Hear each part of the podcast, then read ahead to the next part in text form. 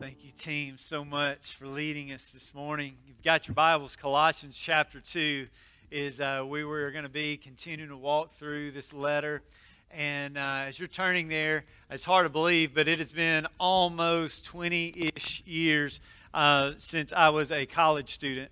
And, and uh, I went to a little school, it's about an hour away from here, a little school called Ole Miss. And, and while I was a student at Ole Miss, I was uh, kind of a typical college student in that uh, I was broke and I was hungry a lot. So, um, so one particular Saturday while I was at school, I was hungry. I had no cash, uh, but I had a checkbook. And, uh, and so I went to Backyard Burger to buy a cheeseburger with a check. And so I went and I wrote that check. I got that cheeseburger. And before I ever made it out on the road, I'm certain the burger was gone. And I was just on about my business. And about a week later, I went to my little mailbox and I pulled out a little slip of paper uh, and I will never forget the company that I got this slip of paper from. It's called Secure Check. And when I opened it, it was a little reminder that told me, hey, the check you wrote for the cheeseburger, guess what? You have insufficient funds for that cheeseburger. And so not only do you need to pay us what you, what you needed to pay for the cheeseburger, but hey, here's a little fine to go along with that. Uh, and so I got that, that, that kind of process a little bit. I was like, okay.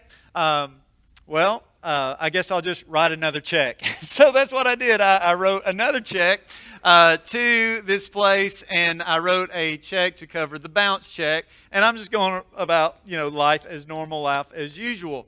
Well, you can probably have a hunch where this is going. About a week or so later, I went to my mailbox, opened it, and guess what? I had another little slip of paper from Secure Check that let me know in big bold letters you have insufficient funds. So the check that you wrote to cover the bounce check that bounced, guess what?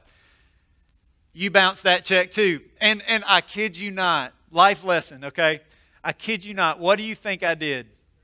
I wrote another check, y'all. And, and I, am just going to be serious. Like, honestly, that third check bounce, I ended up paying like 250 bucks for a cheeseburger. Okay, so, so, so here is the lesson in all of that. Number one, balance your checkbooks. They don't do that automatically. Uh, that's something very important to do. And just so you all are like, who is our pastor? Can he not bounce a checkbook? I have never bounced a check since that since that time. And so, matter of fact, I'm like on the opposite side of that now. Um, lesson learned. But the second lesson was a lesson in sufficiency. Because, because here's the deal to be sufficient is to be enough or to have enough or to have more than enough. And, and, and what the text is teaching us this morning, these three verses, is something that we must keep central uh, to our convictions as a local church, and that is this it's this truth that Jesus is everything. Paul is writing a letter to the church at Colossae and he's writing from a prison cell. And this young church is growing, this young church is thriving. The Bible says they're increasing, they're bearing fruit. Uh, this, this church is doing absolutely incredible things. Uh, but, but here's the thing that there, was, there were outside pressures that were bearing down. And he needed to encourage the church because there are a lot of important things that happen in the life of a church. But the most important thing to understand is that Christ is supreme and that he is sufficient. You had false teachers that were trying to lean in, pressure the church, even infiltrate the church from the inside out. And the whole purpose was they were trying to lure, or as we'll see in a moment, take captive the minds of those that were these young believers and to lead them astray, to lead them into false teaching. And just kind of as a refresher, I, I, spoke about this a couple weeks ago, but just a reminder of the pressures they were facing. There were three specific groups. One were the Gnostics, Gnosticism. The Gnostics completely refused to accept that Jesus Christ was God. So they, they refuted the deity of Christ, the fact that Jesus is God. And not only that, but they also thought all things flesh was evil and all things spirit was good. They believed Christ was a emanation, big word there, but it, it was a, it was a uh, that, that Christ was a created being and that, that that is what Christ was. And that, and that not only that, they thought if you wanted to have a relationship with God, then, then you have to reach a certain level of intellectual knowledge in order to have a relationship with God. So for everybody else, you're just kind of out of luck.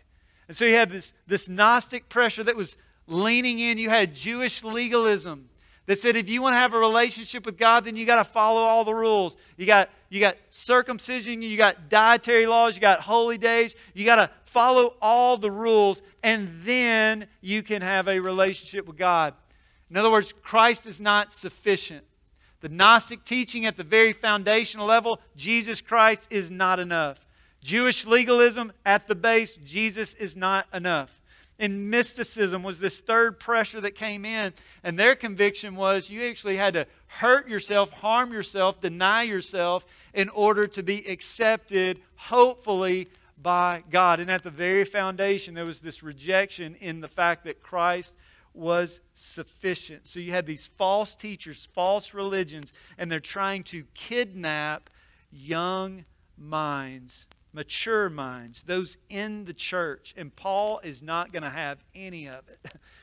Paul was such a bold warrior for the Lord. He was not going to have any of it. And so, under the divine inspiration of the Holy Spirit, he authors this authoritative letter to the young church. It's authoritative for the church then, it's authoritative for the church now. The Word of God is the authoritative Word of God, inspired by God. But there were dangers then, and there's dangers now. Uh, there's a study that was released called the State of Theology 2020. Ligonier Ministry put this out. Uh, listen to this. This is incredible. So, so when asked this statement, the statement is this Jesus was a great teacher, but he was not God. And so the question was true or false? Do you agree? Do you disagree? Again, the statement Jesus was a great teacher, but he was not God. Two groups of people were polled in this. You had kind of the general U.S. population, and then you had evangelicals, which are those who would be committed to the gospel and believe that salvation is in Christ. So you got these, these polls going on. 52% agree that Jesus was a great teacher, but he was not God of the general U.S. population.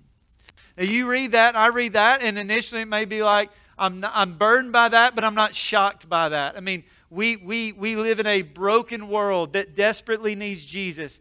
And so we know that there are many, many who have rejected Jesus. But here is uh, that's, a, that's a burden, but here's a burden. Within evangelicals, the same statement was asked Jesus was a great leader, but he was not God. 30% of evangelicals would say that is a true statement, which means a third of evangelicals accept Christ is a good teacher, but say he is not God. And so that, that is a burden, and that is a, that is a that is, we grieve that, and there could be a couple reasons for that either the absence of the teaching or the truth of God's word, or the fact that even today there are pressures that will lure one away from the truth of the word. And so Paul is going to confront these false teachings head on. And in these verses, he's going to encourage us and equip us with this teaching that is essential to our convictions as a church, and that is that Jesus Christ is everything, that there is sufficiency of Christ. And so he's going to lay this out in these three verses. He's going to help us by seeing the deficiency of lies and the sufficiency of Christ. The deficiency of lies and the sufficiency of Christ. In verse 8, the Bible says this See to it that no one takes you captive by philosophy and empty deceit according to human tradition, according to the elemental spirits of the world and not according to Christ. So, so what Paul is going to do is he's going to lay out five warnings. And these are warnings we need to hear this morning. And he starts again in verse 8. He says, See to it. If you were to dig into those, those kind of verbs, it, it would be a present active imperative, which means this is a command, and this command is for today. And this command is for always. It means to always be on your guard. Always be sure that no one, the Bible says, see to it that no one takes you captive. And so this word for no one means literally anybody. It means your friend, It means your boss. It means your coworker. It means your husband, your spouse. It means your preacher. It means your teacher. It means all of these things. He's saying, listen, you need to be on alert that no one takes you captive. That word captive there is the same word we would use for kidnap. Is this idea that you would be snatched away, be on your guard what it is you believe because I know my testimony, there are a lot of things I have I know absolutely nothing about. And so when somebody that I think knows what they're talking about tells me what's going on, I'm going to believe them. And I don't do that like like I just I just don't know the truth. I mean, we we've seen this. I, like we we can be gullible. We need discernment. We need wisdom. I remember uh, this was several years back. I was like 11ish years old. I went uh, uh, white water rafting on the Ocoee River. So much fun. I love that. And, and so we went rafting, and, and every once in a while, if you need to fill your boat up, they'll kind of pair you up with other people who are there to do the same. And so we were paired up with, with a couple not from around the southeast or anywhere. I'm not quite sure where they were from. And so we're out rafting, we're having a good time, and we learned very quickly our raft guide was a prankster and loved to have a good time and laugh and all those good things. And so we're rafting, it's a good time, good time. Well, there's this place on the Ocoee where there's this kind of calm stretch, and you can kind of get out, float, and get back in the raft. Well, anyway, the raft guide starts talking about all of the kangaroos that are in the hills around the river. And, and, and, as, I, as I'm hearing that, I'm like, what's this guy doing? There ain't no, there's no kangaroos. Everybody knows there's no kangaroos. And so I'm like, but but the this this girl that was the, one of the couples that was I don't know where they were from. She completely believed that there were kangaroos, and they're like, you really got to be careful if you get out of the river because they're everywhere. And she completely bought in. But here's the thing: you're the raft guide. You're in a position of authority. You do this every day of your life. You live around here, so you must know what's true, what's not true. In the South, some of you may have gone snipe hunting in your life. And, and, and I have been snipe hunting, and it's not fun because snipe don't exist. And somebody, somebody take you and like, I'm to, oh, did I let the secret out? Oh, I'm sorry. I'm sorry. I'm sorry. But no, here's the deal. I believe you. You look like what you know you're talking about. I, I'm to buy into what it is. And Paul is warning them. He's like, listen, don't be taken captive. Don't be deceived. Don't give in. You need to be discerning. Be discerning. All through Scripture, there is a warning to beware of false teaching. In Matthew chapter 7, 15 to 16, Jesus says, Beware of false prophets who come to you in sheep's clothing, but inwardly are ravenous wolves. You will recognize them by their fruit. And so it could be you get a knock on the door one day and the knock on the door says, Hello, we're Christians. We love Jesus. We would love to have Bible study with you. And if, if you open your heart and if you drill down, you will learn very quickly that everything depends and hinges on who do you say Jesus is because there are people who would say they are Christians and there are people who say they love Jesus but they do not believe the truth of God's word that Jesus Christ is God. And so Paul is saying, listen, be wise, be discerning. And the way we are discerning and wise is we saturate our lives and our hearts with the truth. For so long, I'd heard it so many times that I would, I would hear a statement um, that would be like, you know, don't you know God won't give you more than you can handle? And, and I heard it so often that I assumed it was Scripture, but it's not there. I mean, ask Job what, what, he, what he thinks about that. Or, or God helps those who help themselves. And, and that there are these sayings that we hear or are said, but the, the, the, the reality is if, if you look, you will not see those in Scripture. And so the challenge is that we would, we would, we would know the word so we would be able to acknowledge or see the lie, the deceptiveness. And so he's going he's gonna give us these five ways of, of being weary or being aware. The first is by philosophy. Philosophy is the love of wisdom. By the way, this word philosophy is the only place in the entire Bible where you'll find it. It's the only place. And it's, a, it's in a word of warning. Philosophy is the love of wisdom. And certainly, Paul is not condemning wisdom. Wisdom is good. We need to be wise. But the, the, the, the challenge here is that he is condemning worldly, man centered wisdom.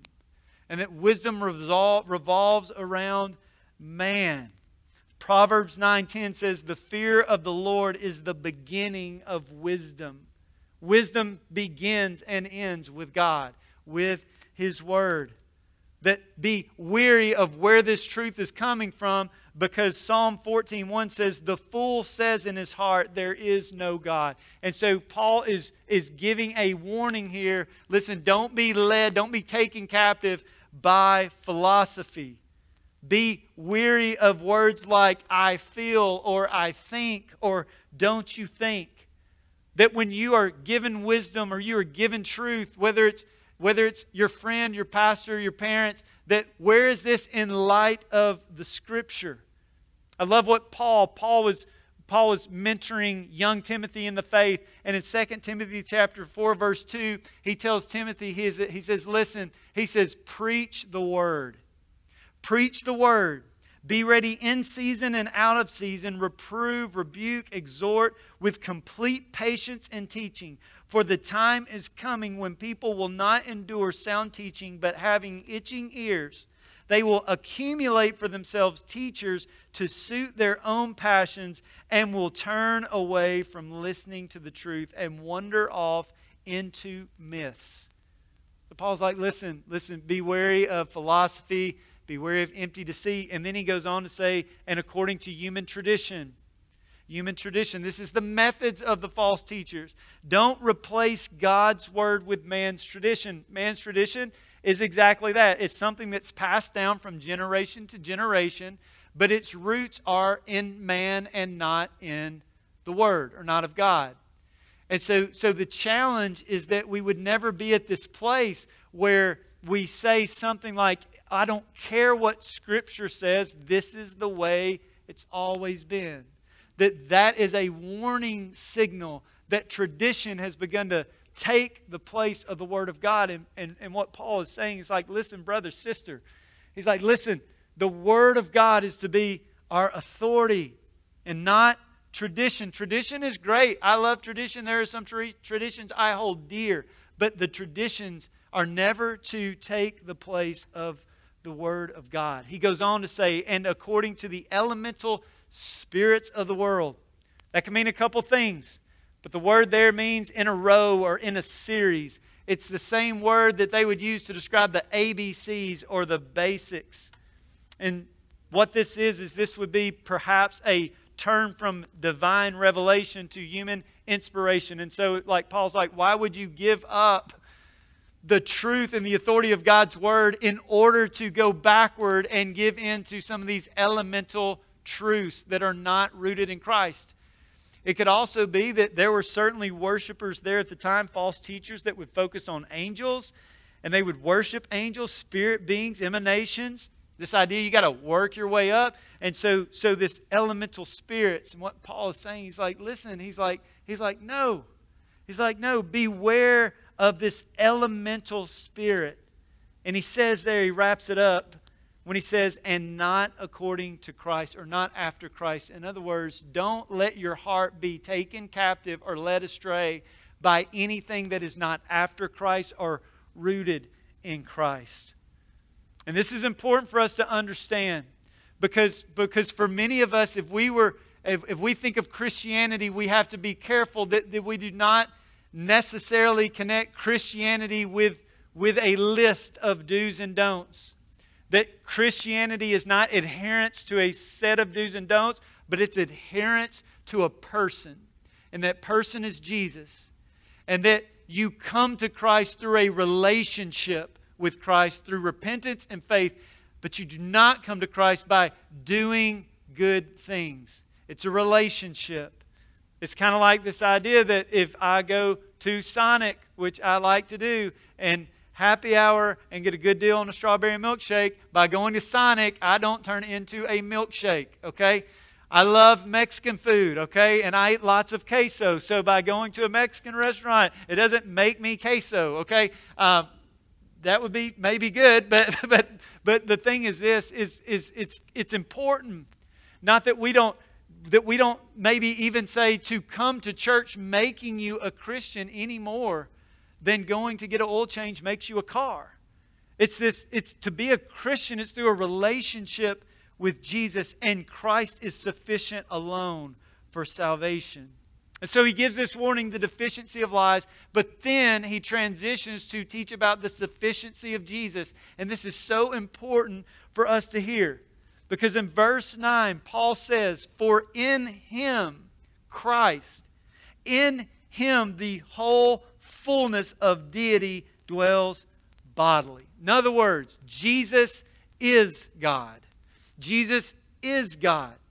Jesus is God. The fullness of God rests permanently. That's that idea of the fullness of deity dwells. It means to rest permanently. In other words, Jesus has always been, is, and will forever be God. John 1 1, in the beginning was the Word. The Word was with God. The Word was God. The Word clothed in flesh and tabernacled among us, dwelt among us. Jesus Christ is God, and in Him and Him alone is satisfaction and salvation. 1 John 4 2 and 3 says, By this you know the Spirit of God. Every spirit that confesses that Jesus Christ has come in the flesh is from God. And every spirit that does not confess Jesus is not from God. This is the spirit of the Antichrist, which you heard was coming and now is in the world already. Jesus Christ is God clothed in flesh. It's the incarnation of Jesus. It was necessary for God to identify with man because he would be man's one and only substitute. His substitutionary death that granted us forgiveness and relationship.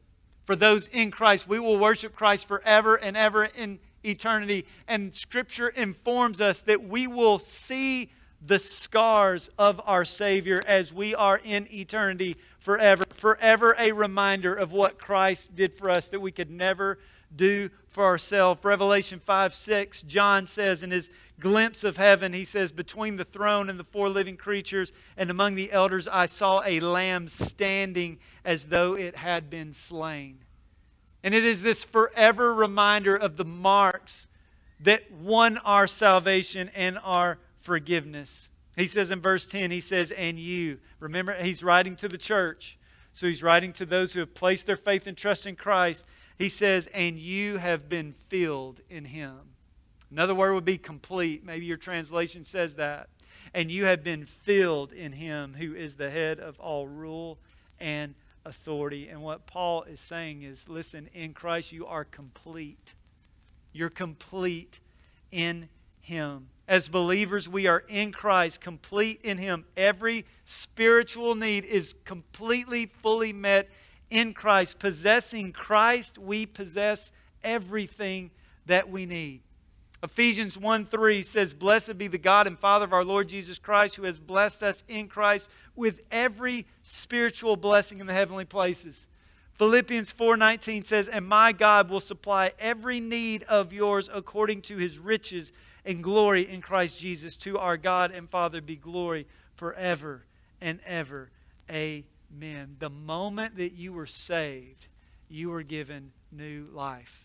If we were to back up just a couple verses to chapter 1, verse 13, Paul is painting this picture, and he says, For those in Christ, he says that you have been delivered from the domain of darkness and you have been transferred to the kingdom of God's beloved Son. That in Christ you are a new creation. The old is passed away. Behold, all things become new. You are complete. You are complete in Christ. You don't need addition in Christ. Jesus plus nothing equals everything. That word there, to be filled, uh, to be complete, it's, it's a nautical term. Any boaters in the house like to either go fishing, uh, go tubing, all right? A few y'all love it, love it. Okay, so so if next weekend uh, I said, hey, we're gonna go, we're gonna go to Sardis and um, we're gonna go crappie fishing for a little while, and then we're gonna go tubing. Who's in? Anybody in for that? Little crappie fishing, a little tubing. Okay, but here's the thing: I have like five holes in my boat, so so we'll get to do that for a little while, but then we'll need to stop and we'll need to dump water out, and then we'll get to do it some more. And then that's about the time you look at me like I'm crazy, and you're like, you just kind of like, I'm just going to step away. Actually, I have plans. Isn't that amazing? Just by the way, something came up, but that's the picture that you're complete in Him, you're filled in Him. It means you're fully rigged. You are complete to follow Christ and everything that He has called you to be in His grace and in His strength. That in Christ you have everything that you need.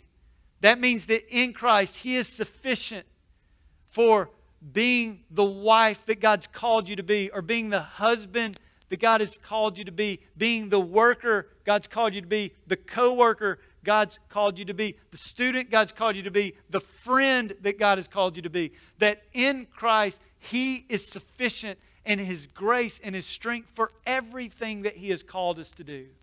But we can't do it on our own. But we are complete in Him and through Him. And so Paul is saying, listen, church, he's like, be on your guard. Be on your guard. Be on your guard against philosophy, empty deceit, tradition, elemental things, anything that's not after Christ. Don't allow them to kidnap you. That's what was happening in the church, trying to lure away from the truth of the gospel. And the truth is that Christ is sufficient. Christ is everything we need. It's what makes the good news so good. That as believers, we also we often use this word gospel. And so we use the word gospel. We're to share the gospel with others. And, and so we, we were saved through the gospel, the good news. And so, so even this morning, I just really felt led for us to kind of walk through what makes the gospel the gospel. And that by God's grace, as we understand the gospel, and God helps us to understand the gospel, that, that it would inspire us to share that gospel with others. This gospel that I want to share with you, it's, it's in an acrostic. I went through an evangelism class called Can We Talk, uh, and, and, and it, was it, it so helped me, and I wanted to share it with you, and I, I, I pray that it may be an encouragement to you as well. But the more we understand the gospel, I believe the more effective we'll be in having gospel conversations. So, God, help us to grasp the gospel. And so I want to walk through it the gospel. G, it begins with God's character. God's character. God is rich in love. God is rich in mercy. God is rich in compassion. He is the righteous and holy judge, and He is he cannot allow the guilty to go unpunished. Because he's holy, because he's perfect, he must judge sin. He must judge sin. Habakkuk 1:13, you who are of purer eyes than to see evil cannot look at wrong. The gospel begins with God's character because he is perfect and he is holy. And that helps us then understand that our sin is offensive to him. That O is the offense of sin. Man's sin is a critical part of the gospel because if we don't understand this part, we will not understand our need for a Savior and why all of those apart from Christ need a Savior.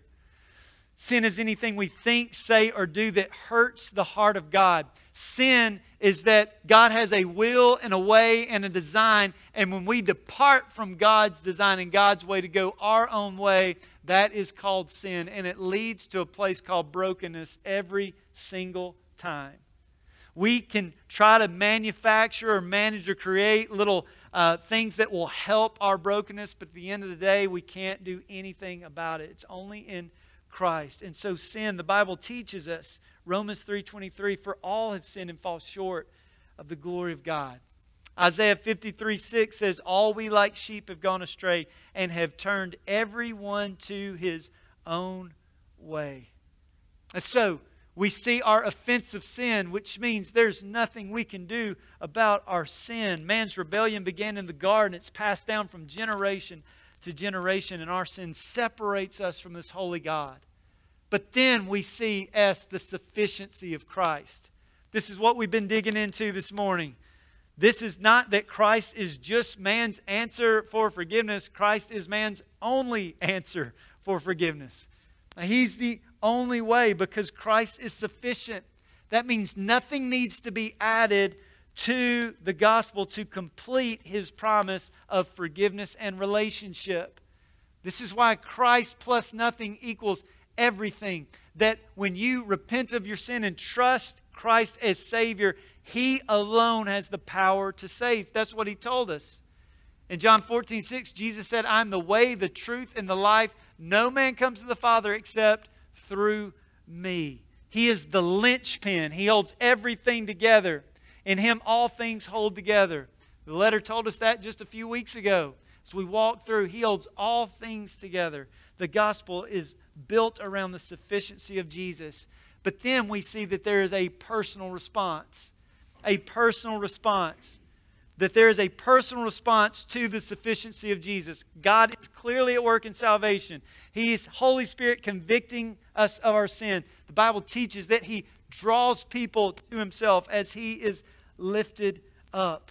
But man, the Bible teaches us man has a responsibility. That means that every single person in this room today, everybody listening in online, every single person has a responsibility to hear the gospel and to respond to the gospel. To respond to the gospel, to hear the gospel. This belief will result in turning to God from sin and self to worship and serve Him. Jesus, when He came after His baptism, He came, the Bible says, the time is, he says, the time is fulfilled, the kingdom of God is at hand. Repent and believe the gospel. On Pentecost, Acts chapter 2, verse 38, Peter's preaching, and he says, Repent and be baptized, every one of you, in the name of Jesus Christ for the forgiveness of your sins, and you will receive the gift of the Holy Spirit.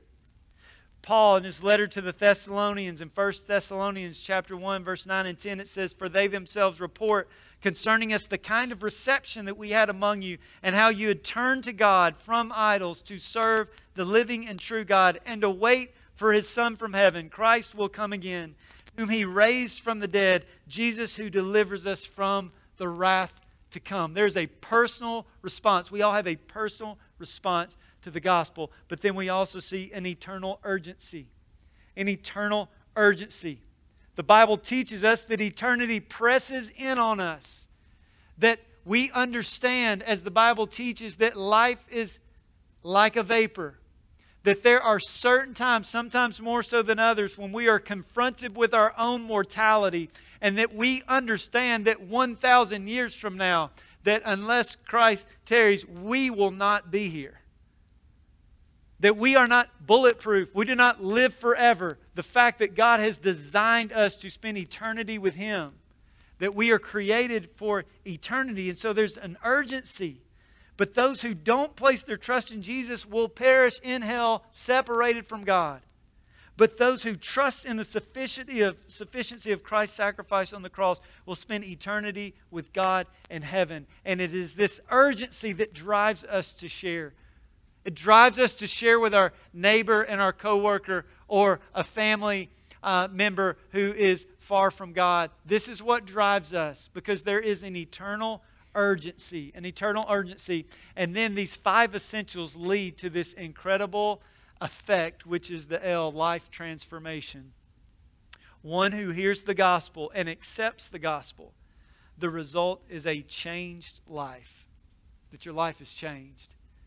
I say this with fear and trembling and with love. But this truth I believe with all of my heart, and that is this if there has been no change in your life, there has been no Jesus in your life. I believe the Bible teaches us that. The Bible teaches us because He changes us from the inside out. He changes us from the inside out. The Bible says in 2 Corinthians chapter 5 verse 17 he says if anyone is in Christ he is a new creation. The old has passed away, behold the new is come. I'm not painting this picture that we are perfect people that never make mistakes. That could not be further from the truth. We desperately need the Holy Spirit working in our lives, giving us a grace and strength to live in a way that honors Him. But we do that by walking in Him or with Him, saturating our hearts with the truth of God's Word prayer, communion with the Father, walking in those obedient steps that we know He's called us to do. We don't do in our strength, we do in His strength. That we commune with Him, that we're in community, disciple making relationships, encouraging, sharpening one another. But one thing's for sure the gospel changes lives. The gospel changes lives. And so when we see this gospel built around the sufficiency of Christ and Christ alone, the question we must ask is Does my life reflect the power of the gospel and the sufficiency of Christ? Does my life reflect this? I am daily reminded of falling short time and time and time again. But yet, as a believer, one who's been redeemed and rescued by the grace of God, I, my desire is to honor the Lord and with his strength to be uh, to live a life that honors him and live on mission for him. This last question that I think we all must ask ourselves in light of this text is simply this Have I responded to the sufficiency of Christ through repentance in faith? I'm going to ask this question Are you complete in Christ? I mentioned that our sin separates us from God, and all of us are living in one of two places. We are living apart from God in brokenness, or we are living in relationship God within His will. It's one of those two places. There's no, there's no in between. Do you know Him? And I'm not saying, do you know Sunday school answers? I'm asking, do you know Him? Do you have a relationship with Him? Has He changed your life? Have you had a relationship with Christ? Or is, is, is, is there been any confusion around somehow that there's this, this list of things that, that, that I'm, I'm, I'm a, I'm a, I, I serve, I teach, I help, I do all these things, but, but that's, that's great. But the most important question is do you know Him? Do you have a relationship with Jesus? So I want to pray over us uh, in this moment. But I just, I just pray that as a church, we are reminded once again of the sufficiency that is in Christ. Jesus plus nothing equals everything. Those in Christ, we are complete in Him, fully rigged for the adventure. We, if you're like me, we are well aware of, of, of, of our shortcomings, but in Him, we are complete through the power of His Spirit to live a life that honors and glorifies Him. But if you're here and you're apart from Jesus, I pray you would give your heart and life to Jesus.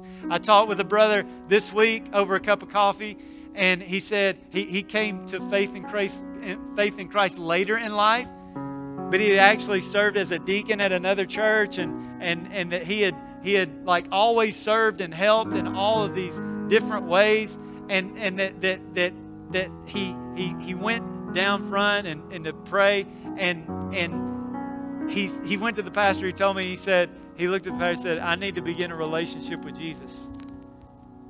So the pastor was like what? What do you mean? Like you've done all this stuff. He's like yeah i've done a lot of stuff but i need jesus. I need a relationship with him through repentance and faith. Do you know him? Do you know him? Let's pray together. Heavenly Father, thank you for this text. Thank you for this authoritative word. Thank you, Father, for loving us enough to equip us with truth. That, Father, that we would not give in to philosophy, a love of wisdom, empty deceit, value tradition over your authority, be led away by elemental things things that are apart from you, not after you. But Father, that in you we are complete. The Father, in you the fullness of deity dwells. You are God, and you are sufficient for our salvation, and you are sufficient for every need that we have in our lives. So, as believers in the room, may we be reminded of your grace and your love and that we are equipped, fully rigged for all that you've called us to be and do for your glory and for your mission. Father, for anybody who may be here and the question is asked, are you complete in Him? That, Father, today would be the day of salvation, that today would be the day of moving from I know facts about Jesus to knowing Jesus as Lord. And the Bible says that if you acknowledge your sin and turn from your sin and turn to Jesus, to believe that Jesus Christ lived a perfect life, died on the cross for your sin, and rose from the dead victoriously, that if you repent of your sin and trust Him as Lord, He will save you. He will save you. That if you confess with your mouth that Jesus is Lord and believe in your heart that God raised Him from the dead, you will be saved. Father, for the one who would say, I'm going to wait till I get some things right in my life, I'm going to wait till I get some things in order. Father, that those are just excuses that the enemy uses. Father, you accept us where we are, but you love us so much to move us forward in your grace and your strength. And so I pray that anyone apart from you would begin a relationship with you. God, we love you and we praise you in Jesus' name. Amen. We're going to stand and we're going to sing a song.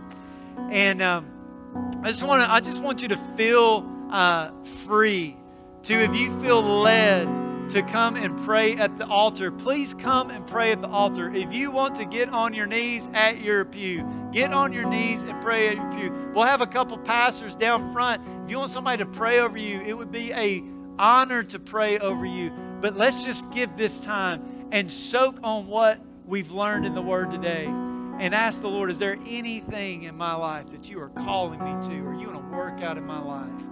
And let's give him our focus and our glory and, and uh, his glory and the attention that he deserves. Let's worship.